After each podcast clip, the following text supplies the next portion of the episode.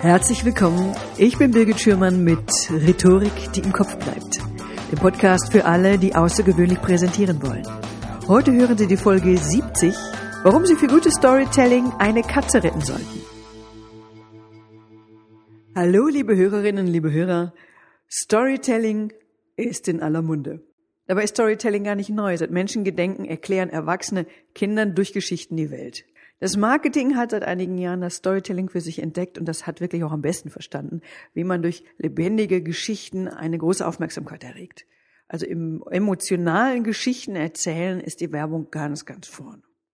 Mittlerweile bauen auch immer mehr Redner, immer mehr Vortragende Geschichten in ihre Präsentationen, in ihre Vorträge ein. Oft höre ich berührende Geschichten, packende Geschichten, oft aber auch genau das Gegenteil. Langweilig erzählte Geschichten, Geschichten ohne Spannung, Geschichten ohne Pointe erzähltechnisch mit viel Luft nach oben. Und das ist einfach schade. Es ist schade, es ist gut gemeint.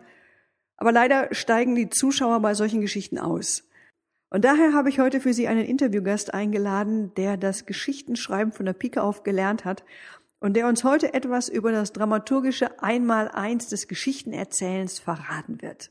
Mein heutiger Interviewgast hat von großen Drehbuchautoren in Los Angeles gelernt und für bekannte Serien geschrieben. Dazu zählen Bad Banks, Dogs of Berlin, Stromberg und ganz aktuell für andere Eltern eine Comedy-Serie über Helikoptereltern auf dem renommierten Spartensender TNT. Er ist Grimme-Preisträger und der Verlag Kiepenheuer und Witsch hat seinen Satire-Roman Romantik für Anfänger veröffentlicht.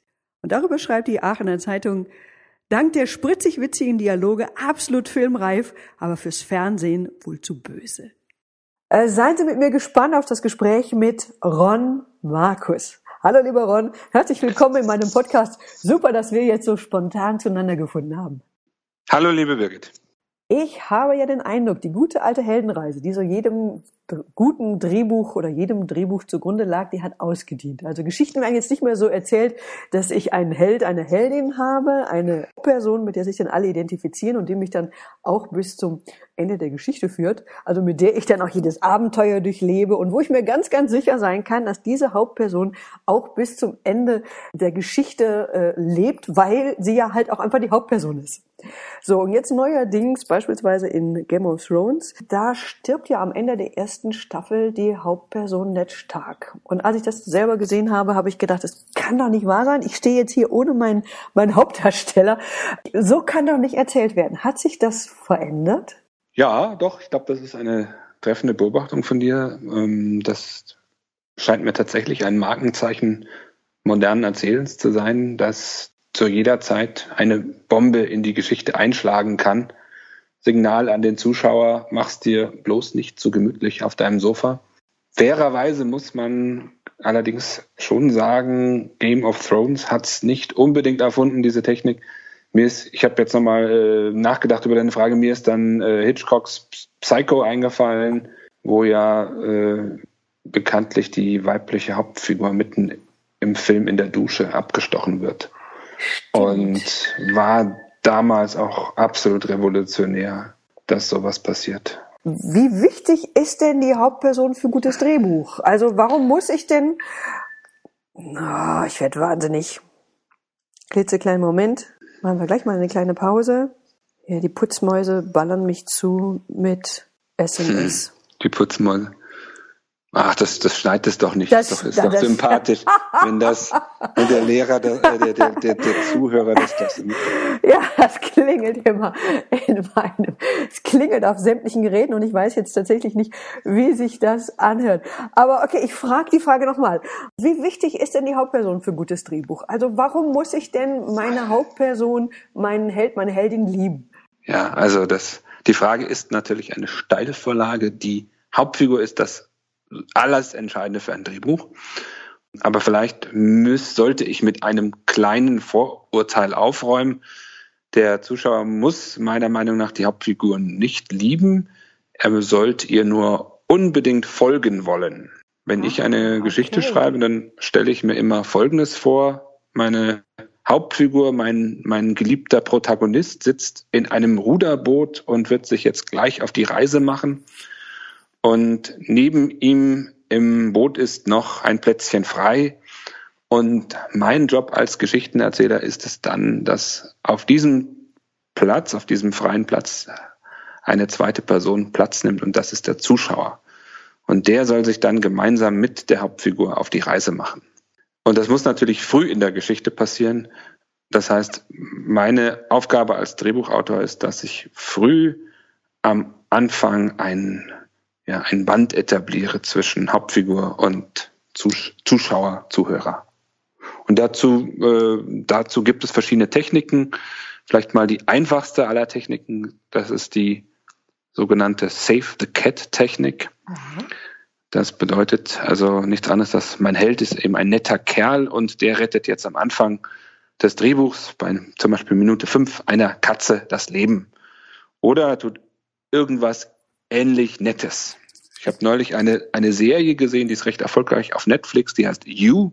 Da geht es um einen Stalker. Dieser Aha. Stalker ist tatsächlich die Hauptfigur in dieser Serie. Und bereits in der allerersten Folge, ich glaube so relativ früh in der ersten Folge, kümmert er sich dann um einen Nachbarsjungen, der von seinem Vater geschlagen wird. Und da dachte ich, okay, das ist jetzt sehr, sehr klassisch. Save the Cat, unser Held, in dem Fall sogar ein belasteter Held, ein Stalker, zeigt sein Herz aus Gold und hilft dem geprügelten Nachbarsjungen.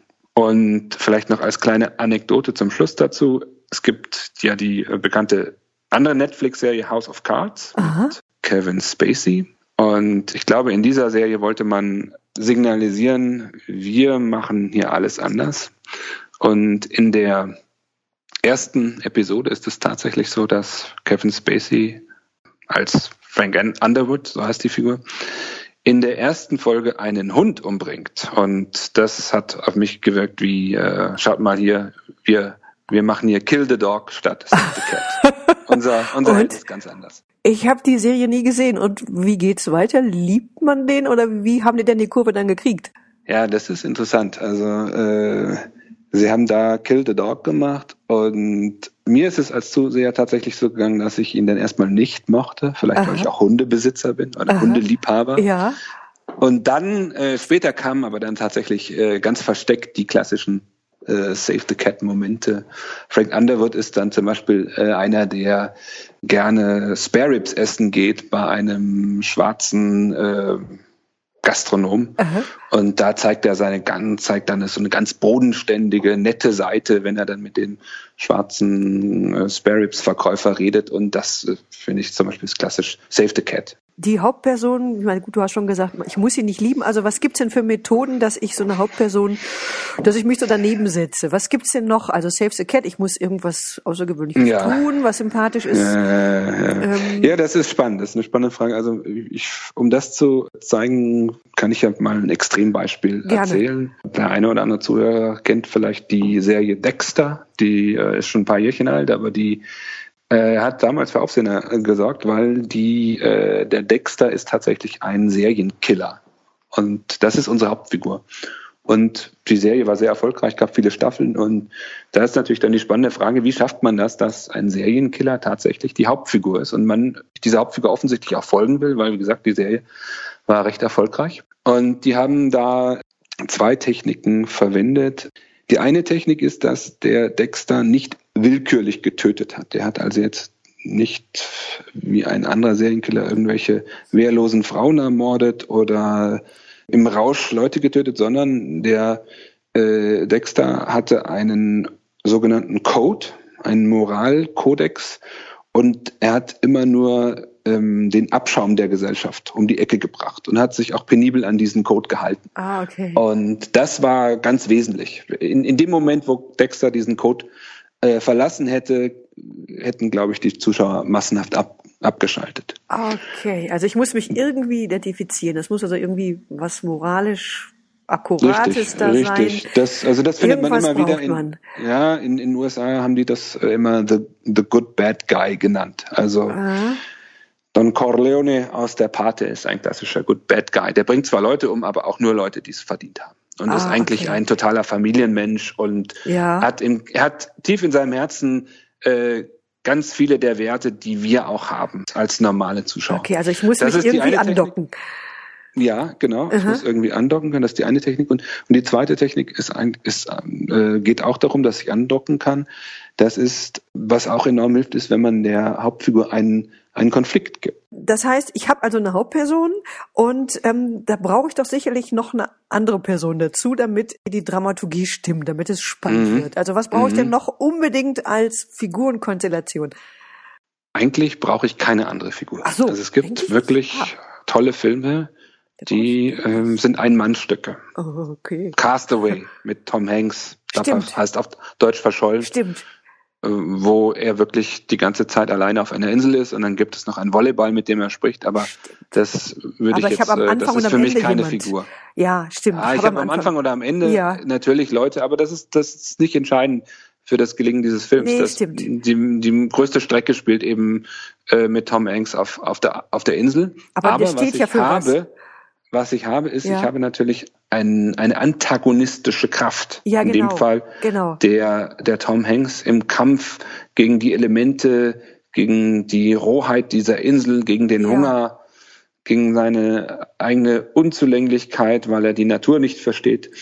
Und das ist das wesentliche Prinzip. Also ich brauche etwas, an dem sich der Held reiben kann. Das kann das kann im, im Extremfall wie bei Castaway wirklich einfach nur die Natur sein. Ja. Normalerweise aber, und jetzt komme ich auf deine, äh, auf das zurück, was, was du natürlich auch siehst. Normalerweise ist das aber ein anderer Mensch, ein, ein klassischer Antagonist. Das heißt, ähm, in, in, in der Mehrheit der Filme habe ich neben all den anderen Figuren, äh, die ich so möglicherweise habe, gibt es den Mentor und so weiter und so fort, habe ich aber vor allem den Antagonisten. Und das ist eine ganz, ganz wesentliche Figur. Ähm, da gibt es einen Grundsatz, der ist total äh, wichtig, glaube ich, oder total richtig, nämlich der Held kann immer nur so groß sein wie sein Antagonist. Okay. Einfachstes Beispiel, wenn James Bond ähm, es mit einem Schurken aufnimmt, dann äh, ist das in der Regel kein, kein einfältiger Kleinkrimineller, den auch der Chef der örtlichen Polizeibehörde hätte fassen können, sondern es ist natürlich dann ein super Schurke gespielt von einem großen Charakterdarsteller. Verstehe, da muss ich ja irgendwie auch abarbeiten, unsere Hauptperson. Ja, richtig, ja. richtig. Also es muss ja in einer Geschichte muss ja etwas möglichst Ungewöhnliches passieren. Also es muss irgendwas Erzählenswertes passieren, sonst gibt es auch überhaupt keinen Grund, eine Geschichte zu erzählen. Also wird ja langweilig, wenn alles glatt läuft. Ein Theaterstück braucht jetzt ein Drama, das braucht äh, ein Theaterstück braucht Unheil, das braucht Probleme, das braucht Konflikte, ich brauche eine Fallhöhe, ja, einen Verlust des Protagonisten und sowas bringt ja Bewegung in das Stück. Wie ist das denn beim filmischen Erzählen? Du hast ja jetzt schon mal sowas angedeutet. Ich brauche was, mhm. ich brauche einen Konflikt. Mhm. Ja, das ist natürlich eine gute Frage. Äh, du fragst ja im Grunde, was macht eine Geschichte erzählenswert oder gut? Ja, Weil genau. ich glaube, es sind im Kern zwei Sachen, sind bestimmt noch mehr, aber mir fallen jetzt erstmal konkret zwei Sachen ein. Das eine ist der Standpunkt der Geschichte und das andere ist die, die Spannung. Ja. Also erstmal der Standpunkt. Ähm, ich glaube, es ist einfach wichtig, dass man, dass man was zu erzählen hat, dass man wirklich auch ähm, was erzählen will, eine Botschaft vermitteln will und äh, da muss man natürlich auch wissen, wie man sie vermittelt. Also Gandhi hat mal gesagt, My life is my message. Und das heißt fürs Geschichtenerzählen, zeig es. Äh, also die Amis sagen immer, show it, don't tell it. Ja, das heißt, lass deine, lass deine Figuren nicht einfach die Botschaft aussprechen, sondern zeig sie in deinem Film durch die Geschichte. Mhm. Also wenn deine Botschaft zum Beispiel ist, Verbrechen lohnt sich nicht, das ist keine sehr, keine sehr originelle Botschaft, aber wenn das deine Botschaft ist, ja, dann zeigt einfach am Ende des Films, wie der weinende Schurke von einer Planierraupe überfahren wird und alle verstehen, okay, hat sich nicht gelohnt, dass Aha. der die Bank überfallen hat. Aha. Ja, das ist das, also das ist das äh, Stichwort äh, Standpunkt. Und das zweite ist Spannung. Äh, wie, wie schaffe ich es, eine Geschichte spannend zu machen? Und ich glaube, hier kann man, ist besonders anschaulich, wenn man einfach mal an unseren Lieblingssport denkt, also zumindest an meinen Lieblingssport, Thema Fußball.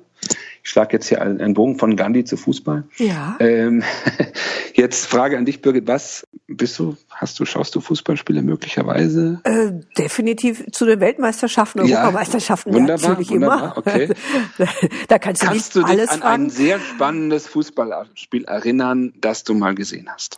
Oh, du wirst sehen, die Frage, ich, ich, ich habe ein, ich habe ein Ziel damit. Aber ich frage dich erstmal, kannst du dich an ein spannendes Fußballspiel erinnern, das äh, du mal Definitiv. Ich kann mich noch das, an das Fußballspiel, das war, glaube ich, Italien gegen Frankreich erinnern, wo, ja, ne, ja. wo äh, Zidane dann mit dem Kopf gegen den Brustkorb des, äh, der Gegner, ja, des Gegners okay. äh, gestoßen mhm. ist, genau, und dann mhm. ähm, tatsächlich vom Spielfeld musste.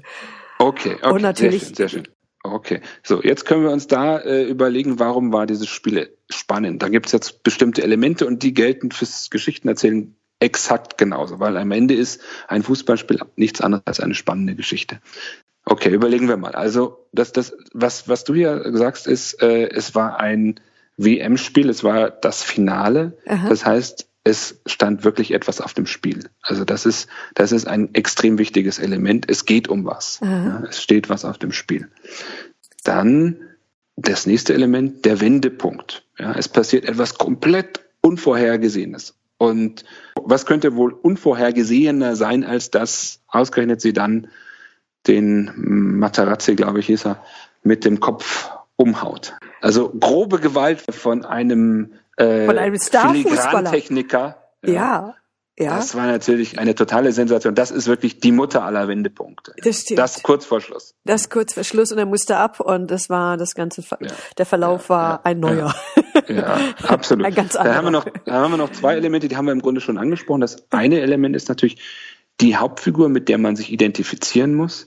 Ähm, Jetzt sagst du Frankreich gegen Italien. Warst du da, hast du einer Mannschaft die Daumen gedrückt? Ich glaube, das war mir egal.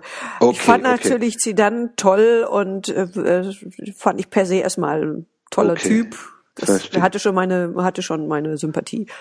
Okay, aber dann würde ich doch sagen, dass du, dass du auf jeden Fall an einer Figur dran warst, nämlich ja. an, an Sidan. Und das ist auch klassisch. Also normalerweise ist es doch so, dass man eben Fußballspiele besonders spannend findet, wenn, wenn, wenn dann eben zum Beispiel Deutschland Definitiv. gegen England spielt und weniger spannend, wenn, keine Ahnung, wenn Definitiv. Korea gegen Australien spielt, wo man Definitiv. überhaupt keinen Spieler kennt. Natürlich. Ja. Genau. Und das letzte Element, das haben wir auch schon besprochen, ist, dass eben der, der starke der starke Antagonist. Also in dem Fall haben wir mit Italien und Frankreich zwei Mannschaften gehabt, die wirklich sehr ähnlich stark sind, beide super stark im Grunde. Das ist, das ist ideal. Ja. Das, es wäre schlecht, wenn du jetzt, ähm, wenn jetzt Italien gegen Dänemark gespielt hätte und zur Halbzeit schon 5-0 geführt hätte, dann hätte man gesagt, ja, okay, ist ein schönes Spiel, ich freue ja. mich, ich bin Italien-Fan, aber es wäre eben nicht das spannendste Spiel aller Nein. Zeiten gewesen. Das spannendste Spiel ist ein Spiel, das bis zum Schluss auf der Kippe steht weil es eben einen starken Antagonisten gibt, der den Helden bis zum Schluss herausfordert. Okay, also Wendepunkte sind wichtig. Ja, sehr wichtig. Und wofür brauche ich denn Wendepunkte? Was bewirken die? Also du hast es im Grunde auch schon angesprochen mit ähm, Ned Stark und Game of Thrones. Aha. Plötzlich passiert etwas, was vollkommen unvorhergesehen ist. Also es gibt dem der Geschichte eine komplett andere Richtung und holt mich als Zuschauer aus meiner Reserve und, und, und plötzlich bin ich extrem involviert, weil etwas passiert, was ich so nicht erwartet habe. Ja, so ich kann es gar nicht besser sagen. Okay. okay. Kann es nur fühlen. Ich weiß immer selber, ich glaube, man kennt das selber als Zuschauer, wenn man eine, eine Serie sieht und dann plötzlich passiert eben sowas und dann denkt man, wow, das habe ich jetzt überhaupt nicht erwartet. Und plötzlich ja, ist man so richtig dran. Keine Frage, eine Überraschung ist super. Mhm. Also ich weiß, Steve Jobs hatte es ja immer gut drauf, äh, Überraschungen zu setzen. Und ähm, das ist schon, finde ich, also für jeden Vortrag finde ich sowas super, super wichtig, dass mhm. ich irgendwas mache, womit keiner rechnet. Jetzt will ich mal so einen kleinen, ähm, wir, wir sprechen ja heute auch über, über Geschichten erzählen, Storytelling im Vortrag, ähm, mhm. in Präsentationen, in Reden. Wenn ich, da ist es ja manchmal so, da habe ich ja keine fiktive Geschichte, sondern ich erzähle häufig wahre Geschichten Geschichten ne, und ich will mich ja auch in meinem Vortrag an wahre Geschichten halten und mich auch an den Fakten festhalten. Wie baue ich denn da einen Spannungsbogen auf, ohne dass ich die Realität verlasse? Also wie schaffe ich mhm. denn so einen Wendepunkt oder so, so wie, wie, wie kann man das denn übertragen? Also ich kann, ich kann mal ein Beispiel geben, wo ich selber Gerne. eine Rede halten musste, Gerne. Wo es mir um, hoffentlich gelungen ist, einen Wendepunkt zu setzen oder einen Spannungsbogen früh zu öffnen. Ähm, ich hatte die Aufgabe, eine, eine Rede zu halten auf der Hochzeit meines Bruders. Aha. Und dann habe ich, hatte ich zwei große Umschläge in den Händen, als ich angefangen habe zu sprechen. Einen, einen gelben und einen blauen. Und mit denen bin ich auf die Bühne gegangen. Dann habe ich gesagt, so, ich habe hier zwei Reden vorbereitet. Ähm, die eine Rede heißt Mein Bruder, mein Vorbild und die andere Rede heißt Mein Bruder, die Abrechnung. Und ihr, liebes Publikum, dürft jetzt entscheiden, die Abrechnung. welche Rede ich halte. Und natürlich wollten alle die Abrechnung halten. Hören. Und es war übrigens keine Abrechnung, aber es war natürlich ein bisschen eine bissige Rede und launige Rede.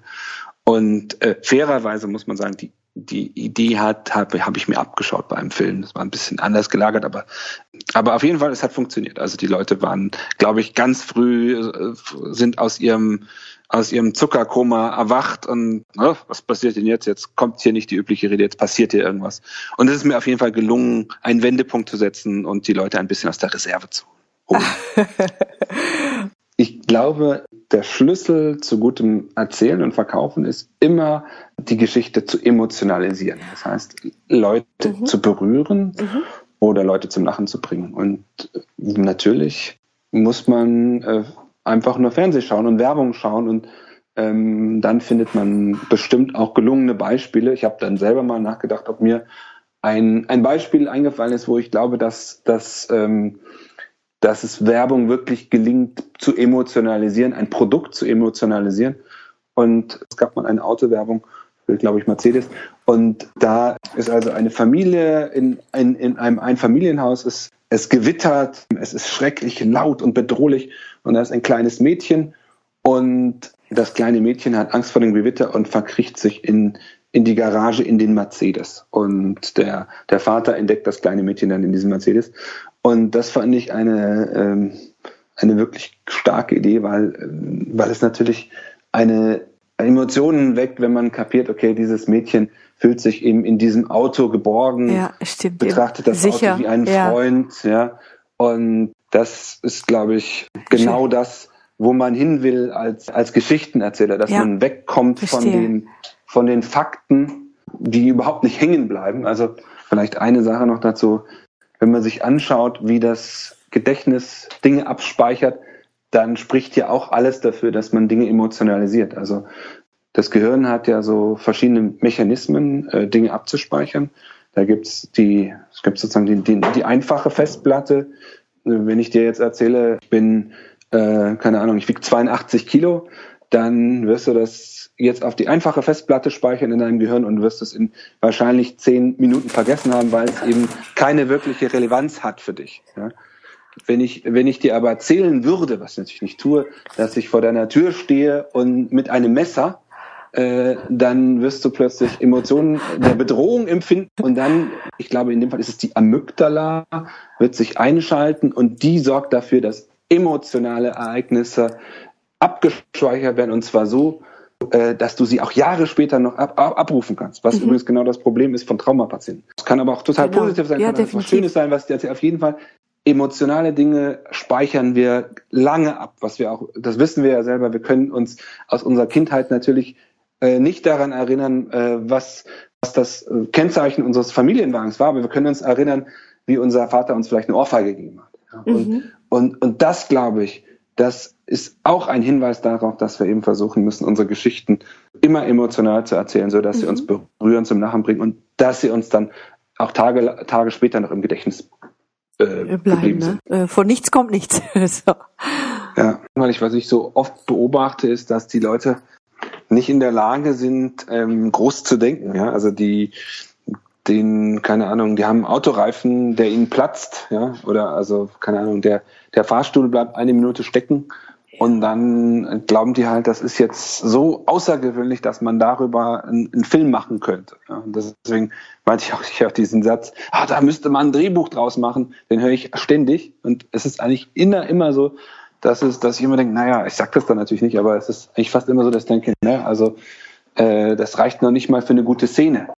Woher kommen denn deine Ideen? Also wo findest du deine Ideen? Gibt es so Momente, Tage oder Tageszeiten oder Verfassungen, äh, bei denen oder an denen du ideenreicher bist oder kreativer bist? Ja, klar. Also jeder hat eine Tagesform und manchmal kommen die Ideen von ganz von selber in den Kopf geflattert. Das ist natürlich dann besonders schön.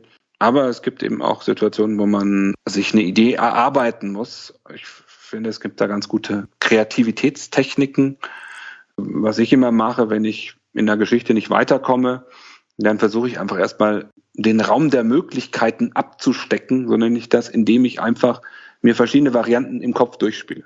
Also beispielsweise, ich, äh, ich denke darüber nach, wo könnte jetzt oder wie, was könnte der Showdown sein für eine romantische Komödie? Und dann äh, überlege ich, okay, also wie wäre wie wäre das, wenn, äh, wenn wir am Ende eine, eine Hochzeit haben oder eine Beerdigung oder die leider viel zu häufig schon gesehene Schlussszene auf dem Flughafen. Und indem ich das immer durchspiele, begreife ich dann relativ schnell, was so die, was so die Stärken und Schwächen der Varianten sind und begreife damit auch, was eigentlich wichtig ist, was ich euch erzählen will. Also das kann ich wirklich sehr empfehlen. Das, das funktioniert gut. Varianten durchspielen. Varianten durchspielen und schreibst du das mhm. auf? Äh, machst du das ja, alles im Kopf? Hast du Post-its oder wie machst du das denn?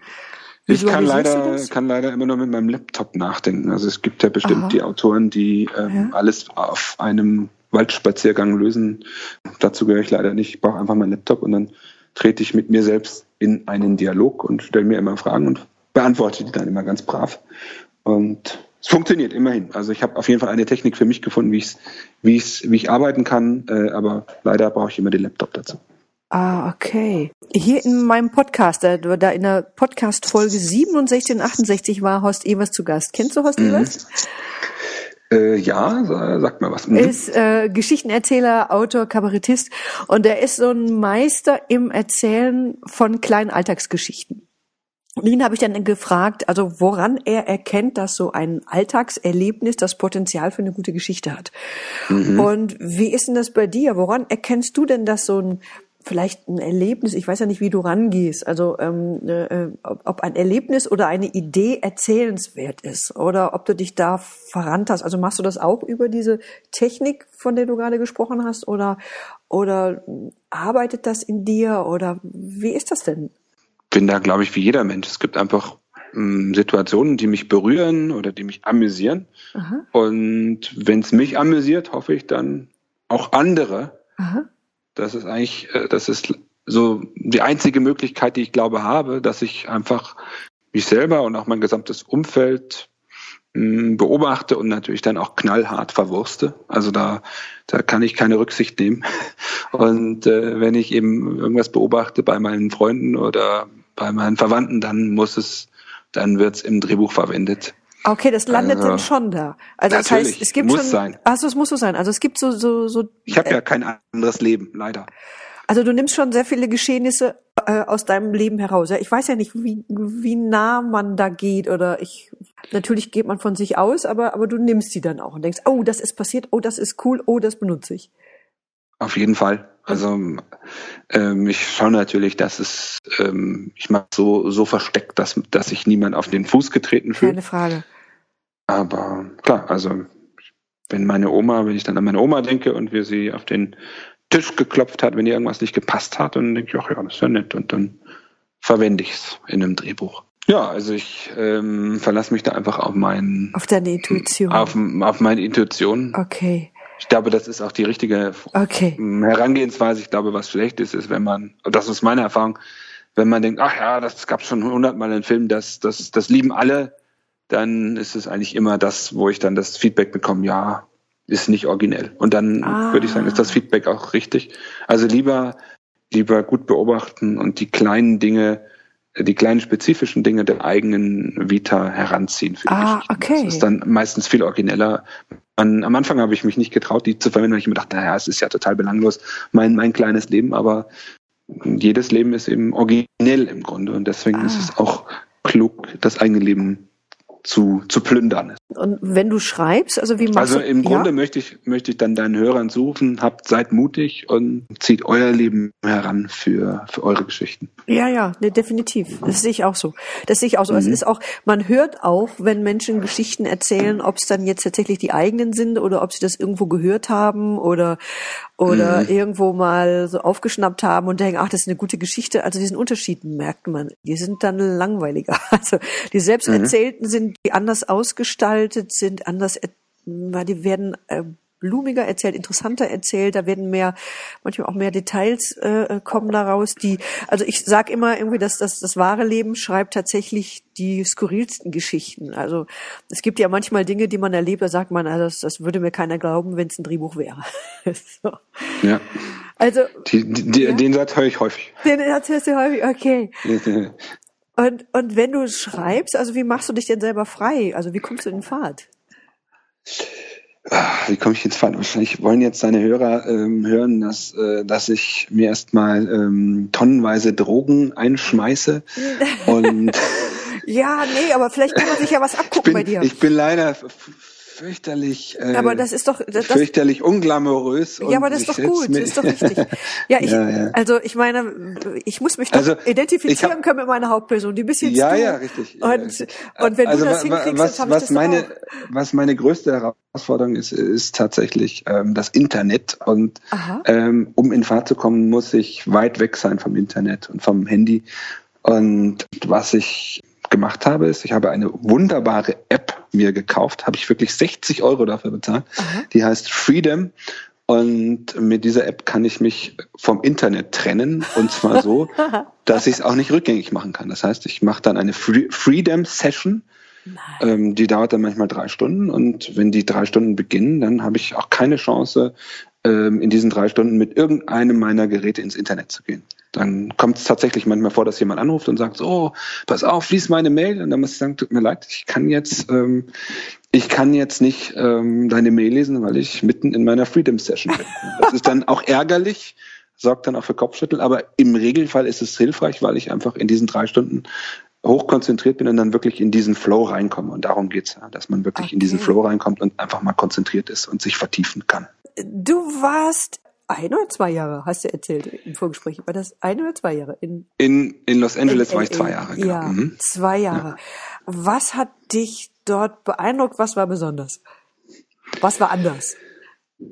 Ja, was war anders? Ähm, also mm, man ist natürlich da erstmal einer von Tausenden. Also Los Angeles ist voll mit jungen Menschen, und teilweise auch nicht mehr ganz jungen Menschen, die äh, im Film Fuß fassen wollen. Also ich selber war da ja Student, aber ich habe viele, also Drehbuchstudent, aber ich habe da viele Glücksritter kennengelernt, die ihr, die eben im Filmbusiness Fuß fassen wollten und die meisten haben es eigentlich nicht geschafft, zumindest die ich kennengelernt habe, weil eben ein, ein sehr harter Wettbewerb da ist. Also ich war da Student an der UCLA, wir hatten ganz spannende Dozenten und haben, ich habe tolle Sachen gelernt, äh, ähm, auch von ganz namhaften Drehbuchautoren. Und ja, was äh, vielleicht konkrete Beispiele, ich kann mich erinnern, wir waren damals dann auch zu Gast bei einem sehr berühmten Regisseur, der aus Deutschland kam und der hat uns dann, glaube ich, was Gutes mitgegeben. Der meinte, ja, wenn ihr in Los Angeles was werden wollt, dann macht erst, holt euch erst mal einen Preis in Deutschland und geht dann erst richtig nach Los Angeles, um euer Glück zu versuchen, weil äh, die Stadt wimmelt von Glücksrittern. Fangt lieber nicht hier bei Null an. Und ich glaube, da hat er recht. Ich habe tatsächlich viele äh, Leute da erlebt in Los Angeles, die ähm, lange ihrem dem Erfolg und dem Glück nachgerannt sind und Aha da teilweise auch so ein bisschen menschlich auf der Strecke geblieben sind, weil es eben auch wirklich sehr, sehr schwer ist, da reinzukommen. Es ist äh, ein, ein knallhartes System. Es hat auch viel mit Glück zu tun und ähm, insofern ja. ähm, glaube ich, war das ein guter Tipp. Und das Zweite, was ich übrigens damals beobachtet habe, als wir habe, als wir uns da mit, mit ihm unterhalten haben, ist, dass er selber interessanterweise gar nicht besonders glücklich wirkte. Er okay. hatte äh, einen sehr erfolgreichen Vater auch und erzählte dann so über seinen Vater und plötzlich schwang da so eine gewisse Bitterkeit in seiner Stimme mit, als er dann erzählte, dass ähm, sein Vater ähm, gar nicht so richtig wüsste, was er macht und auch Filme verwechselt hätte, die er gemacht hat oder nicht gemacht hat. Und da ist mir plötzlich klar geworden, man kann also auch so erfolgreich sein wie dieser sehr, sehr prominente Regisseur Aha. und trotzdem nicht wirklich glücklich sein. Und das okay. finde ich ist auch eine wichtige Lektion, dass man dann sagt, ja, klar, natürlich will ich erfolgreich sein und versuche auch alles, aber ähm, ich mache mich da auch innerlich ein bisschen unabhängig davon. Aha, also Erfolg ist nicht alles. Erfolg ist nicht alles. Erfolg würde, ich, nicht alles. würde ich so unterschreiben. Ja. Wenn Erfolg alles ist, dann, dann hat man nichts mehr in der Hinterhand, wenn es nichts wird. Und das, aber muss ja nicht sein. Ich, muss auch nicht sein. Mhm. Ich glaube, da gibt es viele Zwischenstufen, aber okay, unser Thema mhm. ist ja nicht heute Erfolg. Ja, spannend. Geht man denn in Amerika anders mit Regisseuren, äh, Quatsch, mit Drehbuchautoren um? Ja. Haben die da mehr generell freiere Hand oder wie ist denn das? Also man bezahlt sie auf jeden Fall schon mal viel oh, besser. Oh, das, das, ist ein wichtiger finde ich, finde ich gar nicht so schlecht. Nee. Also man äh, natürlich sind die Budgets viel, viel größer in, in den USA ja, als bei uns. Das stimmt. Aber es wird auch ein größerer Prozentsatz des Budgets in die Drehbücher investiert. Das ist dann schon aussagekräftig. Das finde ich äh, zeigt, dass man eben in den USA, glaube ich, mehr als bei uns verstanden hat, dass ein erfolgreicher Film immer auf dem Fundament einer einer durchdachten Geschichte steht. Aha. Und dass es deswegen sich lohnt, viel Geld dafür auszugeben und dass das auch immer bedeutet, dass man äh, eine ganze Menge Geld zum Fenster raushaut, weil äh, Geschichten entwickeln ist kompliziert und ist eigentlich fast immer mit vielen Irrwegen verbunden. Das heißt, man muss bereit sein, dreimal in die Sackgasse zu laufen und das ist teuer, bevor man dann eben beim vierten Mal auf die, auf die richtig gute Geschichte stößt. Und für diesen beschwerlichen Weg gibt es keine Abkürzung. Und insofern ähm, muss man eben auch ein bisschen Geld in die Hand nehmen, um gute Geschichten entwickeln zu können. Im, im Serienbereich fällt das besonders auf.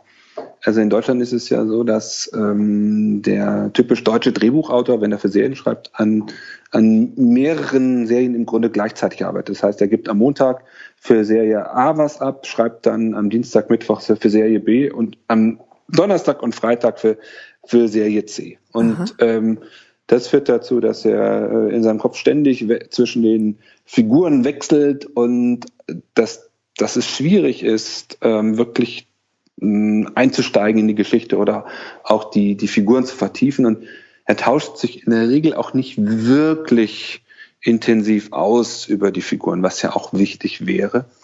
Deswegen finde ich manchmal schon der Eindruck entsteht bei deutschen Serien, dass die Figuren so ein bisschen oberflächlich oder flach sind und dass sie dann auch einen wirklich nicht so in, in ihren Band ziehen, die Figuren. Oder dass sie auch zum Beispiel nicht aus einem Guss sind. Dass man seltsame Inkonsistenzen und Brüche hat zwischen den, zwischen den einzelnen Episoden, also wo, wo Figuren sich dann widersprüchlich verhalten, ohne dass das aber gewollt wirkt.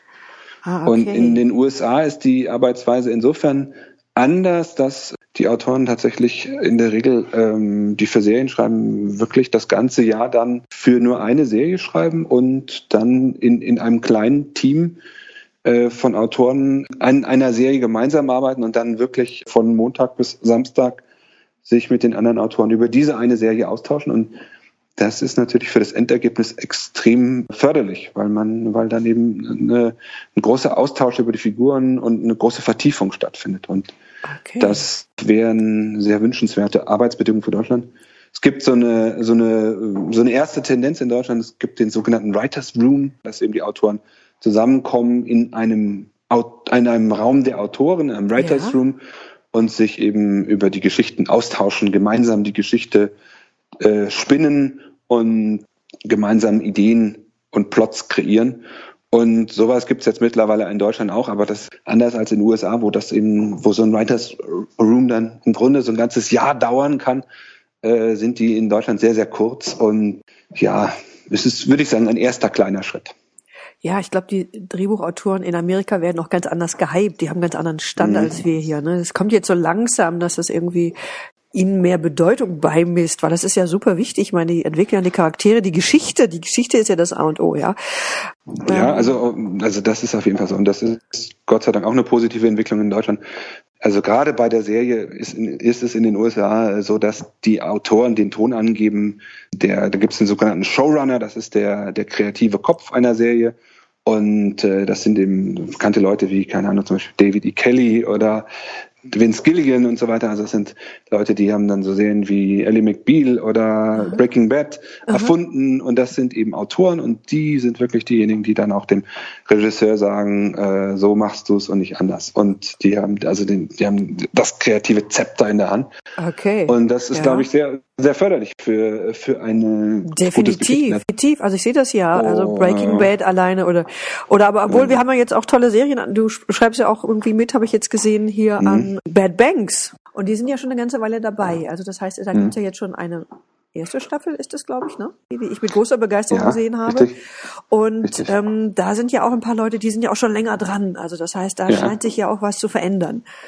Ja, also ich bin bei Bad Banks bin ich in der zweiten Staffel zum Autorenteam dazugestoßen. Ja.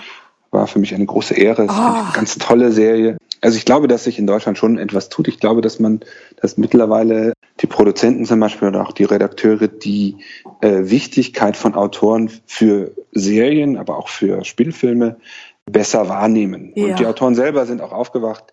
Die Autoren selber sagen jetzt auch verstärkt so, ich bin Autor und ich möchte eben auch ein Stück weit zumindest mitreden, wenn, wenn ein Regisseur, welcher Regisseur diesen Film dreht, welche Schauspieler in meinem Drehbuch spielen. Und ich möchte auch zum Beispiel beim, beim, beim Rohschnitt, bei der Rohschnittabnahme dabei sein. Also glücklicherweise die deutschen Ja. Drehbuchautoren auch ein bisschen ähm, selbstbewusster geworden Ja, und toll. folgen jetzt auch ein bisschen mehr dem Vorbild der amerikanischen Kollegen. Ich glaube, dass es Definitiv. wirklich den, den Filmen und Serien gut tut. Äh, auch den Tatorten, letztens der Tatort Mhm. mit Moreau, das war, sind ja auch solche Sachen. Das, da, da muss eine, eine gute Geschichte zugrunde liegen. Sonst äh, kann man das nicht so, na klar, auch die Schauspieler können sicherlich noch ein bisschen was rausholen, aber das, äh, da braucht es Mhm. Eine gute der, Geschichte. das war der Murmeltier. Der Murmeltier. Genau, der Murmeltier. Mhm. Na, der war toll. Der war toll. Ne, war einfach, Ja, war toll. war schon angelehnt an eine Geschichte, klar. Da hat Das ganze Team, also toll, tolle Arbeit geleistet, wirklich gut. Ne, und da habe ich gedacht, Mensch, super Geschichte, so, auch super Regie geführt und natürlich Turkur ist natürlich auch ein toller, großartiger Schauspieler. Aber äh, jetzt nochmal zurück zu den Preisen, weil du hast einen Grimme-Preis verliehen bekommen und der ist ja Der ist gut, auf jeden Fall. Ja, der, und der, diese- der schadet nicht. Und dieser Grimme-Preis, der wird ja jedes Jahr verliehen für vorbildliche Leistung im Fernsehen. Und wofür hast du ihn denn bekommen? Ähm, ich habe an der Serie Stromberg, äh, ähm, also ich habe im Autorenteam für Stromberg gearbeitet. Ja. Ähm, und da äh, habe ich zusammen mit dem Head-Autor Ralf Husmann eine Folge namens Theo geschrieben. Und ähm, ich und andere Autoren wurden dann mit dem Grimme-Preis ausgezeichnet. Und mich wirklich sehr gefreut, weil ich finde, dass Stromberg wirklich, Stromberg wirklich eine tolle Serie ist. Ich ähm, gebe zu, dass ich häufig deutsches Fernsehen schauen kann, ohne auch deutsche Komödien schauen kann, ohne auch nur einmal zu schmunzeln. Und, und dann habe ich damals Stromberg gesehen, die erste Staffel, und dachte, wow, das ist ja mal richtig witzig. Und dann wollte ich unbedingt dabei sein und dann hat es eben auch geklappt. Ach, toll. Ja. Und dann habe ich auch tatsächlich gleich einen Grimme-Preis gewonnen. Also das war Ja, wirklich, cool. ähm, das war schön. Ja. Ich habe es leider nie gesehen. Ich kann da null mitreden. Jetzt zum Schluss, wenn es noch eine gute Frage geben würde, die ich dir stellen könnte, was, ähm, welche wäre das denn? Ja, das ist ja eine schöne Frage. Du könntest mich fragen, was, was die wichtigste Erkenntnis aus 15 Jahren Drehbuchschreiben ist. Gerne. Gut, also da fällt mir das Zitat von äh, William Goldman ein, dem bekannten Drehbuchautor, der zum Beispiel Marathon Man oder Butch Cassidy and the Sundance Kid geschrieben hat und Oscar gewonnen, hat. Also William Goldman hat gesagt, äh, und da war er schon ziemlich weise, nobody knows anything.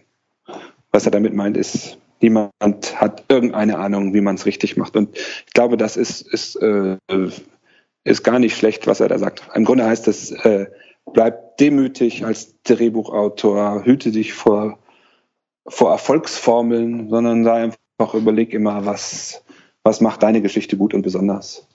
Das ist meine Erkenntnis, meine Ja, Bescheine. Okay, spannend. Ja, Dankeschön. Dankeschön. Ja, danke auch. Danke, Ron. Danke, Birgit. Liebe Hörerinnen, liebe Hörer, das war's für heute. Wenn Sie zu diesem Thema mehr wissen wollen, ich habe für Sie einen Hörerservice eingerichtet, für den Sie sich unter www.birgit-schürmann.com slash podcast Schürmann mit UE eintragen können. Wenn Ihnen dieser Podcast gefallen hat, wenn er hilfreich für Sie war, ich freue mich über eine Bewertung bei iTunes. Ich freue mich auch ebenfalls, wenn Sie mich besuchen auf den üblichen sozialen Kanälen, auf Facebook oder auch auf Instagram. Wir hören uns wieder hier in Kürze. Bis dahin, Ihre Birgit Schirmann.